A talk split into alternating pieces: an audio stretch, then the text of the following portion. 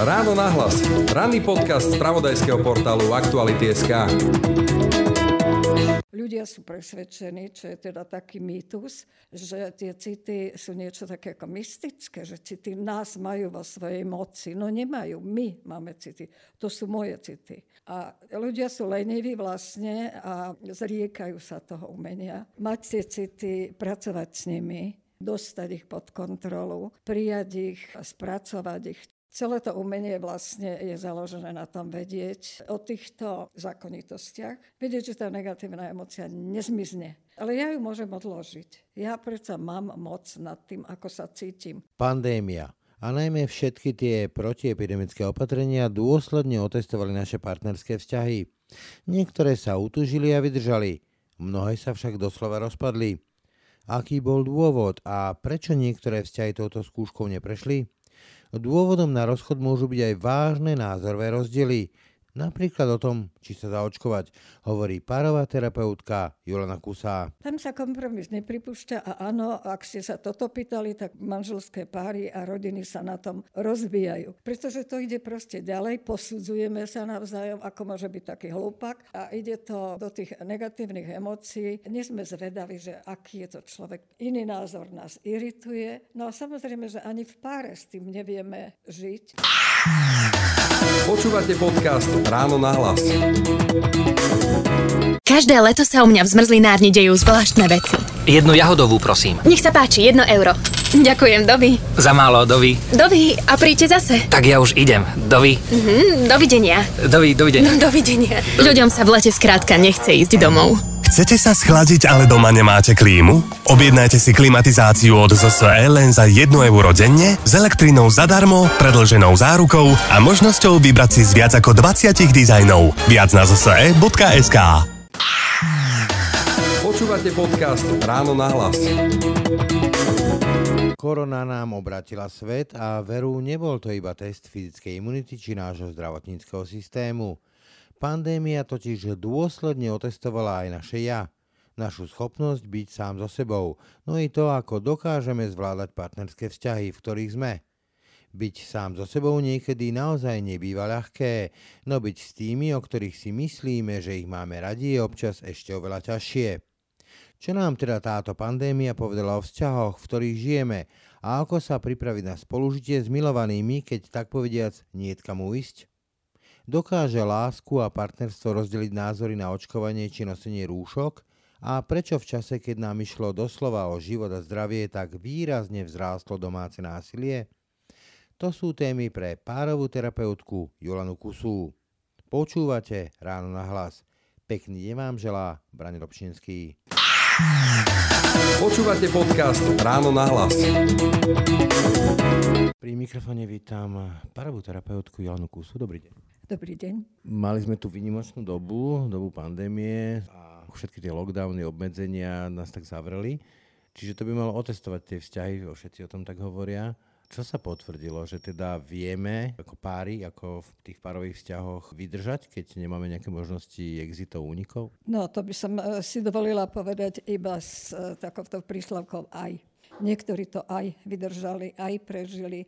Dokonca, čo teda ja ako poradkynia až takú veľkú skúsenosť nemám, ale predsa len niektoré páry, niektorým to prospelo. Sa zlepšili v tom spolužití, niečomu sa naučili, keď mali na seba viac času a dokonca aj pod tlakom. Lebo niektorí fungujeme lepšie pod tlakom, niektorí horšie. Ale väčšina, väčšina párov mi doteraz hovorí a píše, aj nás poznačila korona. Aj my sme doplatili, aj my doteraz riešime následky. Takže pre väčšinu dvojíc, rodín, to nebola optimálna situácia, to bola skutočne zlá situácia, neboli pripravení.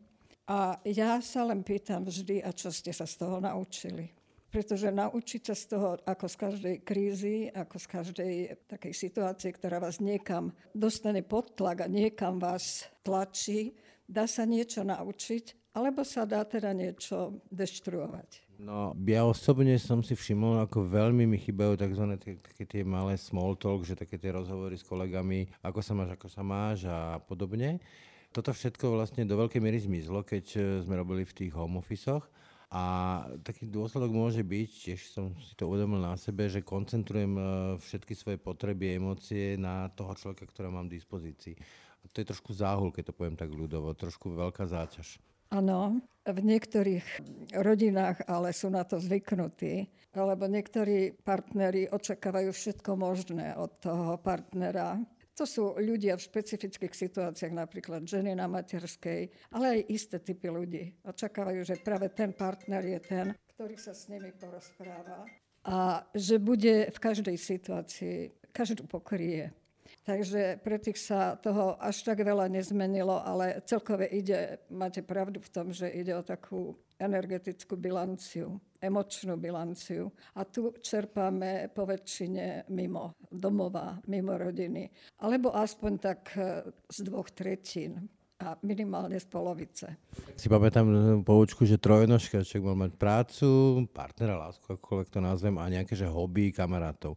Povedzme, že tí kamaráti hobby to zmizlo a zostala vlastne tá jedna noha, alebo viac sa tlačilo na tú jednu nohu. Áno, aj tí kamaráti, aj tí kolegovia, vlastne tam nastali veľké zmeny, aj to zmizlo.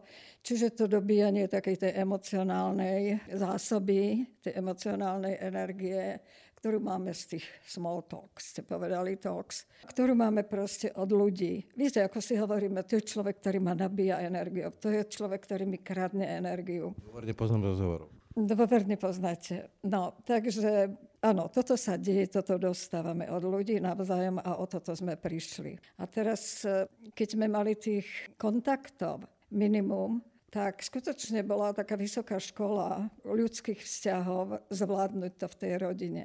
Zvyčajne z tých rodín aspoň jeden vychádzal a niečo do tej rodiny prichádzal, pokiaľ bol konštruktívny. Ale viete, my poradcovia poznáme tie prípady, kde to nefunguje. Takže keď ten, ktorý odchádzal, sa vrátil a nepomohol tým ostatným, nepodal správu o tom, čo sa deje vonku, aké sú, koho stretol, aké sú nálady, nepriniesol tú energiu domov, ale prišiel, dajme tomu, ešte negatívny, ako je to hrozné, ako sú všetci proste vydesení tak e, skutočne tam tá hladina tej energie klesala a klesala. A keď máte zlé naladenie, zlé emócie u členov rodiny, máte nízku hladinu energie, tak sa tam dejú zlé veci. Ľudia sú nepríjemní, v nepohode, nevýkonní, celé proste to spoložitie klesá. Mimochodom, čo to vlastne hovorí o tých manželstvách, alebo teda párových vzťahov, aby som to neredukoval na manželstvo, keď e, je to záťaž byť spolu doma, mne to tak vychádza, že vlastne v tých štandardných podmienkách ľudia väčšinu času trávia v práci, potom prípadne sa ešte presúvajú a na seba majú naozaj nejaké, že večer si ja si pamätám ešte od rodičov nejaké že televízne noviny alebo čo to bolo a už tam sa driemalo a bolo vymalované. No ale veď si uvedomte, ako vznikajú párové vzťahy. Chodíme spolu, to znamená, že trávime spolu voľný čas. Potom teda... Zal... Niečo nerealistické to je, že si hľadáme ten voľný čas, kde sa ukazujeme ako tí najkrajšie a najlepšie. Áno, pretože je to príjemný spôsob, najmä v tých prvých fázach zamilovanosti a veľmi toho takého ako vysokého pozitívneho nastavenia navzájom tej dvojice. Je to veľmi príjemne trávený voľný čas. Potom, ja som to vykladala na besedách so snúbencami, nastane tá realita, že naraz sú spolu, založia tú spoločnú domácnosť a sú spolu stále, majú spolu plniť úlohy a majú kopu povinností a to príjemné trávenie voľného času, ako si nie je čas. Proste to, na čo sme to založili, tú našu dvojicu, celé je to naraz o niečom inom. Preto prvý rok manželstva býva ťažký, bez toho, že by to ľudia vôbec vedeli. Zvykanie si povedzme, že na tie ponožky po podlahe a podobne. Ale zvykanie si aj na to, že netrávime spolu len príjemný voľný čas. Že sme spolu, aj keď nemáme náladu, aj keď nás boli hlava, aj keď ja neviem, čo by som, nechcem nikoho ani vidieť momentálne a toho partnera tam mám už. A toto sa stalo vlastne teraz, keď boli rodiny zatvorené. Rodičia navyše teda nie sú zvyknutí mať deti doma, deti mať na starosti toľké hodiny, ako ich mali teraz. Deti chodia do školy, do družiny, na kružky a potom sa, viete, urobia úlohy na večere. No padla celá rutina.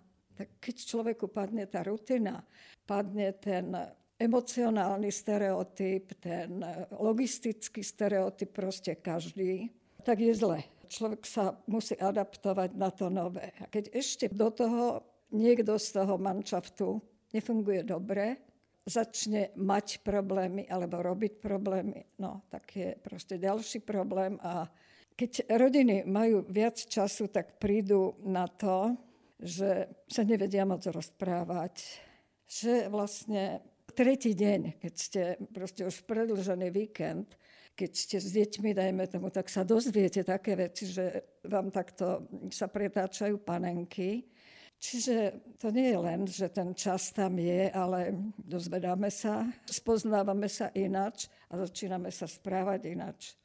Odalujú sa také tie temnejšie stránky našej povahy. Čo vlastne chcem povedať, k čomu smerujem, je, že viete, ako máme, už stále o tom hovoríme, ako máme veľmi rýchlu tú dobu a neviem čo, tak máme kopu nevyriešených problémov. Každá rodina, každý človek. Čiže máme kopu tých problémov pod kobercom pozametaných a potom po tých kobercoch doma chodíme a podkýname sa o tie hrby tých nevyriešených problémov. Chcem spýtať, že keď práve, a to sa idem dovolenky, alebo máme ten čas, tak zrazu je pocit nudy a z tej nudy začínajú vyplavávať, že poďme, sa, poďme si vyriešiť nejaké veci či je to dobrá taktika začať otvárať všetky tie 13 komnaty a povedzme ešte aj v takej situácii zmien, na ktoré sme neboli pripravení? Áno, nie je to dobrá taktika ani na dovolenke. Vieme o dovolenke, že tretí, štvrtý deň je prúšvih. Na dovolenke áno, nastáva nejaký problém. A keď sme ešte pod tlakom a v strachu a v hneve, viete, v negatívnych emóciách, čo tá korona proste priniesla, tí, čo chodili von, donášali tie referencie o tom, ako sa ľudia boja, ako sa nahento hnevajú, nahento hnevajú. Takže nejaký problém sa prípletie a my veľmi často argumentujeme minulosťou, vecami, ktoré sa už stali. Áno, to je tak ako hej, keď, ty vždy, ty nikdy. Takže tieto kliše sa začínajú vyťahovať, akurát, že na také veci, ktoré nie sú vyriešené, sú bolavé, sú také rizikové, by som povedala. No a kopa rodín proste je takých veľmi ako rozbitých, zranených, pretože on mi vyčítal, že ja som vlastne nikdy poriadne nemala pod kontrolou tie deti. To, ale ešte také, že tvoja mama alebo si ako tvoj otec a podobne. To je áno, to je presne tá druhá zlá argumentácia, argumentácia rodinov. Áno, to, o tom sa snažíme všade hovoriť a všade písať, že rodina a minulosť sa zmeniť nedá, takže je to rána podpas, nie argument. Vaše odporúčanie je, že keď chcem naozaj konštruktívne riešiť nejakú tému pod kobercom, ktorá je, tam niekde hnie, tak si na to treba vybrať akože konštruktívny čas, pozitívny čas. Áno, aj o tom sa, sú už napísané aj knihy, aj články, aj neviem čo. Ten problém spočíva v tom, že ako dovoliť si vytiahnuť ten problém a dovoliť si vytiahnuť ho nie v hadke. Lebo v hadke ako si nevnímame obsah toho, čo hovoríme. Vnímame proste tón, vnímame... Ocie citoslovcia, čiže si áno, komunikujeme emócie, ale neriešime obsah. Takže ja skutočne razím tú tézu, že nehádajte sa, prosím vás, je to hlúpe. Hlúpa komunikácia, pretože nakoniec v hádke odchádzame jeden víťaz, jeden porazený. To nie je hádka o tom, že víťaz, víťaz. To preto sme vymysleli konštruktívnu manželskú hádku, ktorá je presne, moji klienti už vedia, že majú mať stoličky, na ktorých sedia, keď sa idú hádať. Majú si proste požiadať o to. Potrebujem vyriešiť toto. Čiže... Stanoviť si akože tému, hej? Jeden problém. Lebo len tak sa pohádať, sú aj takí poradcovia, ktorí e, súhlasia s tým, že sa to vyventiluje a akoby, viete, tie hromy, blesky a potom tá dúha vyjde. Ja si nemyslím, ja mám skúsenosť, že tá negatívna emócia u, u jedného zostane. Keď zostane u toho jedného, ona, viete, ubližuje, zraňuje, tlačí. Mi to spája s tými myšlienkami, s hĺbšími vrstvami a mám potrebu to raz vrátiť vlastne. No komu? No tomu partnerovi. A tak toto je taká proste potom cirkulárna komunikácia negatívnych emócií v páre. Čo teda vlastne je takou dobrou radou, keď prídu také typy až dramatických zmien, ako sme zažili, možno ešte zase zažijeme, nedá sa to vylúčiť. Ja napríklad osobne, a teraz sa to týka pracovných vecí, tak keď nie som si istý, tak e, nemením rutinu a počkam si na nejaké vysvetlenie, ktoré mi príde. Áno, to vlastne súhlasíte s tým, že pokiaľ sa to nie je nevyhnutné nevyťahovať vtedy tie chronické problémy, tie pod kobercom, počkať si, to je, áno, to je veľmi múdry postup, počkať si, až bude lepšie. A, ale viete, v intimných, tých blízkych vzťahoch je problém dosiahnuť to môcť povedať tomu partnerovi, vieš, teraz nie je na to vhodná doba, prosím ťa, počkajme, poďme to riešiť, ja neviem, zajtra alebo v nedelu večer, keď deti budú spať, budeme odpočinutí, budeme to vidieť ináč. To je také umenie, viete, my máme pomerne nízku kultúru komunikácie, však sa stačí pozrieť vôbec. A kultúra komunikácie v manželstve a žiaľ Bohu aj v celej rodine, aj deti to učíme, sa odvie od toho. Darmo my máme párovú komunikáciu ako vymyslenú, preskúmanú, vedecky preskúmanú. Ako dokázané, čo škodí. No aj tak sa to deje, pretože, viete, stále sa rodia nové generácie a nové generácie sa učia párovo a rodinne žiť. Čiže nezostane tá vrstva informácií, sa nedostane k tým ľuďom.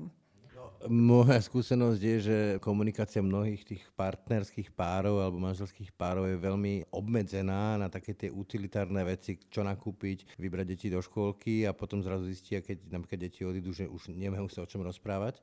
Ale vzniká ten problém v takýchto situáciách, že ak nemáme tie exity, kde si mám vyventilovať tie frustrácie, ktoré si donesiem domov, Hovoríte vy sama, však to bola presne doba, že strach, rôzne frustrácie z tých rúšok a neviem čo všetko ďalšieho. Prídem domov a ja to nemám kde vyventilovať, lebo kamaráti, s ktorými som išiel povedzme, že na pivo a tam sme sa vyhádali tak chlapsky a tam to nejako, že išlo von tá energia, nie sú, tak si to odniesie kto? Manželka, deti? No samozrejme, alebo pes ešte pokiaľ je pretože viete, toto je aj v bežných situáciách, sa to deje dnes a denne, že príde človek z práce a v predsieni kričí, kto tu nechal tú tašku, preboha, veď sa tu človek môže zabiť. Nepotrebuje to vlastne nič moc, iba vedome kontrolovať, čo vlastne vypúšťam z tých úst, keď začínam komunikáciu, najmä v nejakej haklivej situácii, v nejakej náročnej situácie. Čiže my, keď sme sa učili napríklad asertívnu komunikáciu, tak som sa to nacvičovala v tej predsieni, že som hovorila, prosím vás, všetci sa mi vyhýbajte, idem so zlov náladou, potrebujem s ňou niečo urobiť, hrozne som nahnevaná, hrozne mi vadí všetko, každý, vyhýbajte sa mi. Je také, že dajte mi pol hodinku, kým sa rozdýcham, hej? Ale počujete, už ako to hovorím, tak to vlastne dávam zo seba von. A potom už z tej predsiene do tej miestnosti nejakej môžem vkročiť a smiať sa z toho, akú vlastne som urobila scénu pre tieto pánky v tej predsieni. Čiže celé to umenie vlastne je založené na tom vedieť o týchto zákonitostiach, vedieť, že tá negatívna emocia nezmizne. Ale ja ju môžem odložiť. Ja predsa mám moc nad tým, ako sa cítim. Ľudia sú presvedčení, čo je teda taký mýtus, že tie city sú niečo také ako mystické, že city nás majú vo svojej moci. No nemajú, my máme city. To sú moje city. A ľudia sú leniví vlastne a zriekajú sa toho umenia. Ale by sme podľa mňa. Áno. Mať, tie, to na to srdce, alebo... Mať tie city, pracovať s nimi mať ich, dostať ich pod kontrolu, prijať ich a spracovať ich. Čiže, áno, je to alibizmus, lenivosť a no, neznalosť. Však e, ľudia o tom ani nechcú vedieť, lebo príde im to ako náročná práca. A nie sú do veľkej miery všetky tie problémy, ktoré sa ukázali v e, tých lockdownoch a v, tých, e, v tom, že vlastne ľudia boli alebo tie páry boli nútené byť spolu so sebou, alebo celé rodiny s deťmi. Do veľkej miery aj o tom, že povedzme dnes očakávame od toho partnera manžela, že je milenec, priťahuje ma, je môj kamarát, môžem sa mu vyžalovať, je môj partner, čiže zdieľa môj hodnotový svet, je nejaký taký, že... Sportový partner že milión rolí, ktoré napríklad pred ešte takými 100 rokmi plnili úplne iné skupiny osôb, hej? Že čo viem, že tí chlapi chodili na karty alebo na rybačky a tak ďalej a neočakávali od manželky niektoré veci, ktoré očakávajú dnes. Áno, to je pravda a to sa snažíme ako tento korbáčik rozpliesť a dať tým partnerským očakávaniam ten správny rozmer, to správne vlákno. Skutočne som začala s tým, že ten lockdown, to, že boli doma pod tlakom a vydesení, že ešte zhoršilo práve túto stránku. Že niektorí, ani, ani nemôžem povedať, že niektoré ženy, lebo aj niektorí muži očakávali, že tá žena to všetko obstará, obslúži, poteší ho, uteší deti, upokojí. No a niektoré ženy to očakávali od muža, niektorí to očakávali dokonca aj od detí že deti nosia zo školy novinky a toto je nová situácia. A oni, viete, majú také akože to myslenie už ako tiež v podstate lenivé, ale ako zastaralé. Však deti povedia, deti nech si poradia s tou technikou.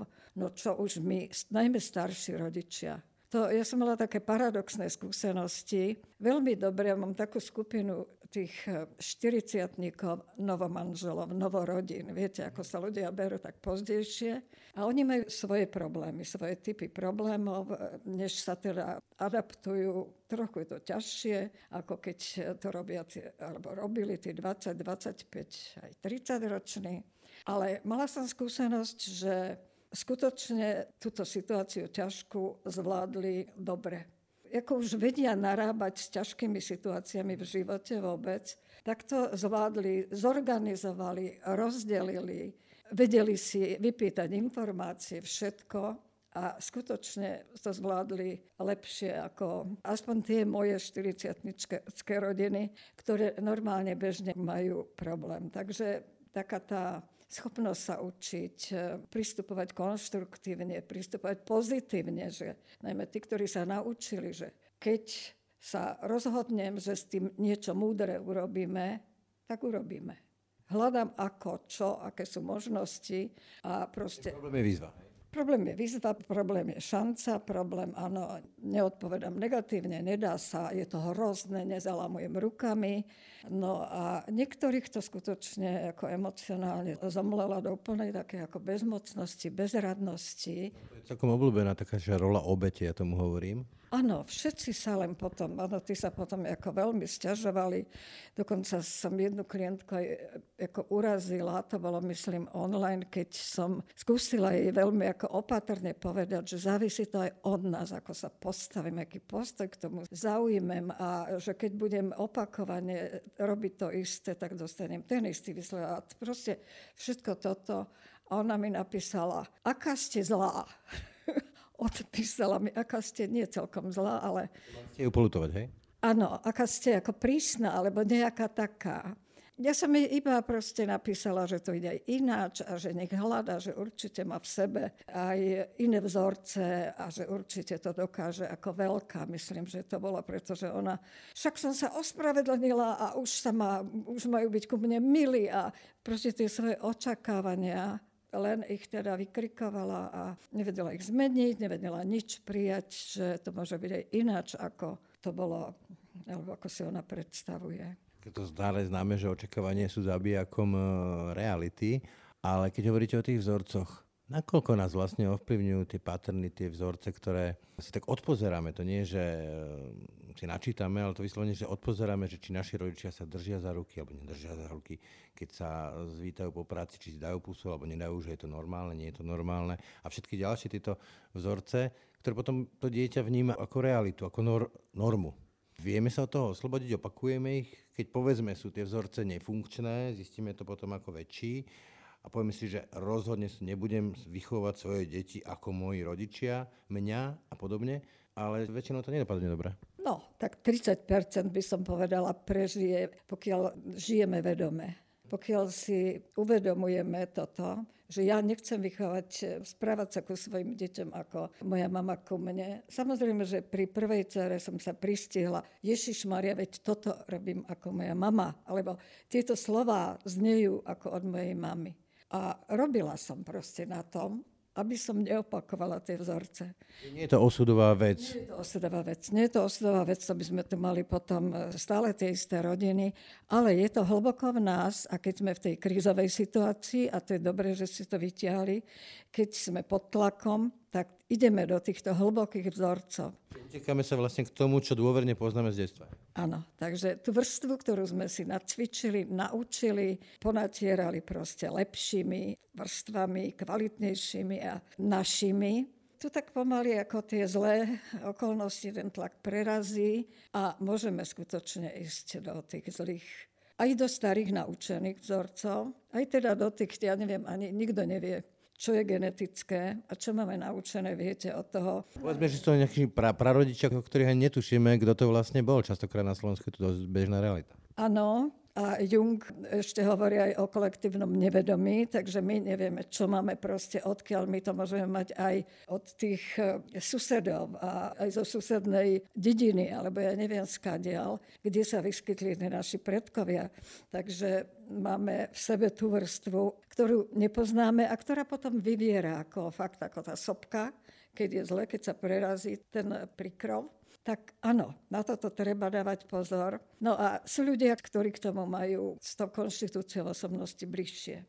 Viete, ktorí skôr vybuchnú, rýchlejšie vybuchnú, majú tam v sebe nejaký väčší ten tlak ako majú iní ľudia. A toto bolo veľké riziko. Také tie afektívne výbuchy, to totiž vedie v tých domácnostiach k čomukoľvek. Brat. Prvé chcem povedať, že ste otvorili vlastne tému domáceho násilia a predpokladám už uh, hovoria zatiaľ o tom tie linky, ktoré sa tomu venujú, že asi trojnásobný nárast počtu volaní že to muselo zbrutalizovať a to ako v miere, tak aj možno aj v tej intenzite, pretože tie obete nemajú veľmi kam újsť. Áno, o tomto už sa vie a možno je zaujímavý ten mechanizmus, aby si teda ľudia vedeli to uvedomiť. Vôbec domáce násilie sa stáva pod nejakým tlakom. Tí násilníci hovoria, ona ma vyprovokovala, ty za to môžeš, ja som len vybuchol, lebo si toľko podpichovala, toľko si hovorila, toľko a nedala si pokoj. Zrečo to nie je pravda, ale tie vzorce proste partnerské ako nebývajú optimálne, tá komunikácia.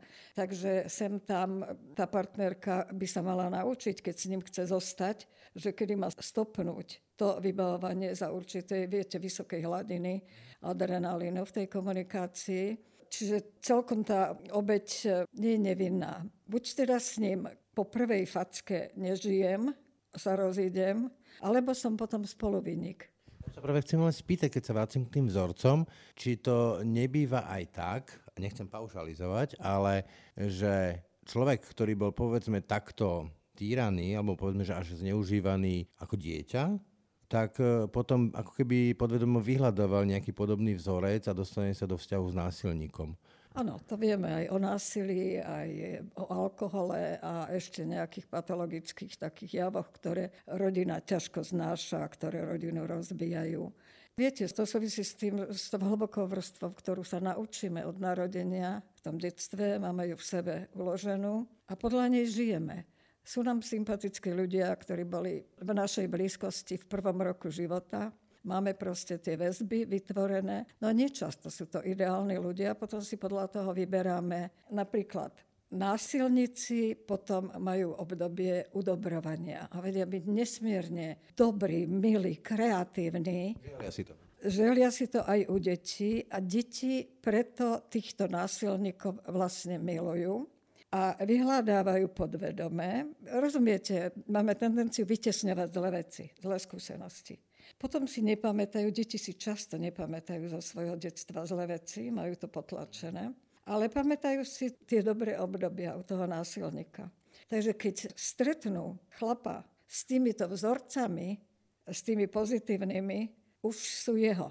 To, že je to len pokračovanie, želenie tých priestupkov, na to prídu po roku, dvoch. A niekedy na to aj prídu skutočne, aj tak si ho zoberú. Lebo nevedia to presne vysvetliť, ale myslím si, že je to o tom, tiež majú naučené, ako ich mamka s tým žila. Majú pocit, že toto zvládnu že to vedia. Je to dôverne známe. Dobre, dá sa z toho kruhu nejako vystúpiť? Teda nebyť e, fatálnou obeťou nejakého osudu? Áno, úplne kruciálne u človeka je, aké postoje a presvedčenia si na prahu dospievania a potom aj počas celej dospelosti prijíma a vytvára. Keď má toleranciu k násiliu, napríklad tie deti, ktoré vyrastli v rodinách s násilím, potrebujú kde si v nejakom bode svojho života vyhlásiť nulovú toleranciu k násiliu. Žiadnu, že jedna facka sem tam, ako to nič neznamená. On je poriadný a pracovitý. Ja to počúvam ako bežne. A dobrý otec. Ako môže byť dobrý otec, keď je schopný chytiť jej tú hlavu a trieskať jej o stenu pred deťmi. A hovoriť, pozrite sa, aká je vaša mama sprosta, čo tu urobila keď sa jej proste, ja neviem, v kuchyni niečo rozsypalo. To nie je dobrý otec a deti to vedia ale takto sa to proste zacykluje, čiže vystúpiť sa z toho dá iba tak, že nulová tolerancia k násiliu. Že keď to stretnem, viem, že je to pre mňa rizikové, takže otáčam sa o, preč. o 180 stupňov a idem preč. Hej. Potvrdili, povedzme, aj tie vaše skúsenosti, lebo sa venujete tomu, e, tejto téme ako v rámci tých telefonických liniek a podobne, že sme násilnícka kultúra, že je to tak rozmožené, alebo že je to tak rozsiahle, tak intenzívne, keď počúvam všetky tie čísla. Dá sa na základe tých čísel povedať, že sme násilnícka kultúra v vzťahoch? Dosť, áno. Viete, ten boj o moc, ktorý nastane v tom vzťahu v istej fáze, keď pomaličky klesá tá úroveň tých veľkých krásnych e, citov, tá zamilovanosť, tam sa proste otvára vlastne potom to pole pre takéto... Kontrolu? To spolužitie, že ako vlastne bude vyzerať a snaha v podstate o moc. O to bude ten šéf. Áno, kto bude ten šéf. A to sa rozhoduje proste, keď sa ide z toho kopečka, z tej zamilovanosti a u niektorých je ešte tá hladina vyššia, takže tolerujú toho ďaleko viacej, ako ten druhý si už dovolí, lebo už je vlastne racionálnejší. A hovorí si proste, že ľudia, ktorí už majú skúsenosť so vzťahmi, teraz je čas, kedy ja to chytím do ruky, lebo ináč zle dopadnem. Tak to hovoria muži. A akože vedome, ale toto je artikulácia násilnej teda kultúry. Aj keď má pocit, že tú moc nebude uplatňovať s brachiálnym násilím, ale s násilím proste že to svoje si vymôže, presadí a že v tomto vzťahu proste on nebude hrať druhé husle.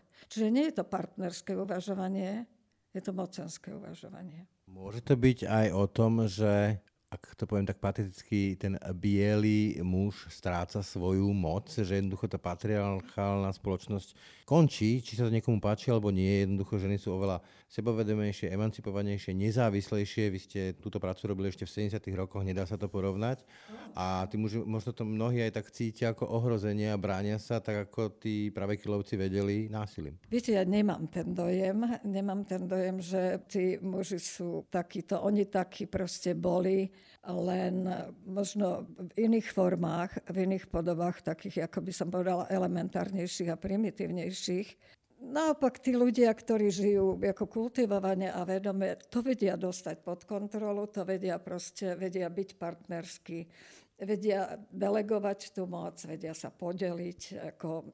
Čiže ja som v celku optimista, pretože však už máme takú vrstvu manželstiev, ktoré proste mužsko-ženské role. Kariérové a podobne. Nie sú nejak zaujímavé, akože varí žena, to už nebude v učebnici v čítanke napísané, že mama varí, otec pracuje. To už je samozrejme, už ja neviem, keď nie celkom generácia mojich detí, tak o tú generáciu takí tí triciatnici už majú hodne tieto manželstva. No ale nie všetci. Nie všetci. A to asi vždy bude, podľa toho, z akých rodín vychádzajú, pretože viete, tá indoktrinácia v tej rodine je fakt aj z tej tretej generácie babky vychovávajú. Posledná otázka. Táto doba otvorila aj takú podľa mňa veľmi zaujímavú tému, keď teda očakávame v tom manželstve, partnerskom vzťahu, že je to milenec, partner, kamarát, priateľ, zdieľame spoločné hodnoty a teraz jeden je antivaxer a druhý sa chce dať očkovať, majú deti. Ten jeden hovorí, že nejaká pandémia je výmysel a vyrobený v laboratóriách a ten druhý zase číta Čekana a ďalších vedcov. Toto môže byť udržateľný vzťah? No, udržateľný vzťah to môže byť aj býva. To máme tu od Mečiara, keď sa rodiny rozčesli za Mečiara a proti Mečiarove. To boli smrteľné nenávisti. Ja som ich skutočne, tie prípady. Aj teraz, to sú smrteľné. Doma sme to mali. Ale čo s tým? Povedzme, majú deti a teraz otec je ten, ktorý hovorí, ani zase očkovanie, matka zase hovorí, že to je jediná možná záchrana, majú deti. Dá sa o to nejako zabojovať, alebo čo s tým? No bojujú všetci o to svoje presvedčenie. O tom sú vlastne tie rodinné problémy. Bojujú každý za tú svoju pravdu, za to dobro pre tú rodinu, až sa idú pozabíjať. Však o tom je podstata tých partnerských a rodinných problémov. Každý chce dobre a každý má pravdu, ale každý má tú svoju a tam neexistuje objektívna pravda. Objektívna pravda vôbec neexistuje a v súžití dvoch ľudí, ešte teda tretie a štvrté deti. Vôbec nie. Tam sa musíme len vedieť dohodnúť. Preto je už aj, ja neviem, všelijaké tie... To sú veci, ktoré, ono, povedzme, obidvaja z toho páru tvrdia, že to ide o život, o zdravie, tam sa veľmi kompromis nepripúšťa. Tam sa kompromis nepripúšťa a áno, ak ste sa toto pýtali, tak manželské páry a rodiny sa na tom rozbijajú. Pretože to ide proste ďalej, posudzujeme sa navzájom, ako môže byť taký hlúpak a s takýmto ja, rozumiete, a ide to do tých negatívnych emócií. Posudzovanie s tým, na tom sa pracuje ťažko, lebo tiež sme taká kultúra, že každého, koho stretneme, posudzujeme. Nie, nie sme zvedaví, že aký je to človek, čím je zaujímavý, čím iný názor nás irituje. No a samozrejme, že ani v páre s tým nevieme žiť. Ja som sa ešte učila párovému spolužitiu na tom, že môžu tam byť odlišné názory pokojne, ako keď si vedia tolerovať, jemu sa páčia iní maliari, jej iné, ja neviem, krajiny. Čiže tie kultúrne rozdiely, ja neviem, aké môžu byť. Dokonca aj tie politické. Jako len tí ľudia musia byť tolerantní, zhovievaví, nesmú to brať osobne. Jakože keď on nemá rád, alebo nie je teda ten antivaxer, tak nemá rád mňa. Nesúhlasí so mnou, nemá rád mňa. Ale toto už je také vyššie umenie tých vzťahov a skutočne antivaxerov mám rodičov v manželských pároch. Ja im hovorím jednoznačne, ja s vami nemôžem pracovať, lebo môj postoj je takýto. Ja som samozrejme v súlade s vedou za očkovanie a som presvedčená, že ohrozujete tie deti, tak eh, ja nemôžem tu jedného z tých partnerov posudzovať a vyhlasovať za dobrého alebo zlého. Ja musím ako poradca z toho vycúvať. Hej. Ale im problém zastáva. A skutočne ide o život ich detí často. Je to rozbijaté vzťahy. Rozbíja to vzťahy, áno, rozbíja to vzťahy, takisto ako politické názory, pretože na to sa nabaluje, viete, tá celá snehová gula tých emotívnych emócií. Áno, keď som zistila, že nejaká moja bývalá láska volila sa nás hneď v prvých voľbách, tak som si hovorila, ako som mohla s, s takýmto človekom. Čiže áno, nemala by nás tá politika tak zasahovať. Nemala by proste vplyvať naše emócie k partnerovi partnerskom vzťahu. Mali by sme mať na to vidieť takú schránku, to sú politické názory, môže mať aj odlišné. A niektorí veľmi takí zrelí ľudia, mudrí to aj pokojne, majú si toho svojho a hej, ja mám to svoje. To je také optimálne. Ale málo kto to vie, ľudia idú do toho s hlbokými emóciami, idú do tej podstaty až, kde sídlia naše ľudské hodnoty. Ako je to hodnota potom, či ja som lepší človek, a, alebo ty si lepší človek, keď si ty za to očkovanie a ja som proti, alebo naopak. Toto by sa nemalo, to tiež patrí ku kultúre toho partnerského vzťahu. Vedieť, čo mám tolerovať, čo sa ma osobne dotýka, mať tie svoje hranice mať ich. Eh, a v týchto hraniciach ja ako človek som teda vlastne stále stojím na svojich nohách, aj keď ten môj partner má opačný názor. Tiež ľudia moc si neuvedomujú, že partnerský vzťah, to, čo máme spoločné, je taká, taká štvrtina z tých našich osobností, maximálne tretina. A tie dve tretiny máme proste, realizujeme inde, ako v tej rodine. No a očakávajú to všetko, čiže maximálne tretinu môžeme očakávať od tej rodiny. Aj matematicky to vieme vyjadriť od toho partnera. No toto všetko proste sú také, ako povedala by som, základné domáce úlohy, ktoré si neurobili dospelí členovia súčasných rodín. a ktoré ich čakajú a môžu začať na nich pracovať. Toľko Jolana Kusa, ďakujem za rozhovor. Ďakujem pekne. Ráno nahlas. Ranný podcast z pravodajského portálu Aktuality.sk. Tak to už bolo z dnešného rána na hlas. Skutočne všetko. Pekný deň a pokoj v duši praje. Braň Robšinský. Všetky podcasty z pravodajského portálu Aktuality.sk nájdete na Spotify a v ďalších podcastových aplikáciách.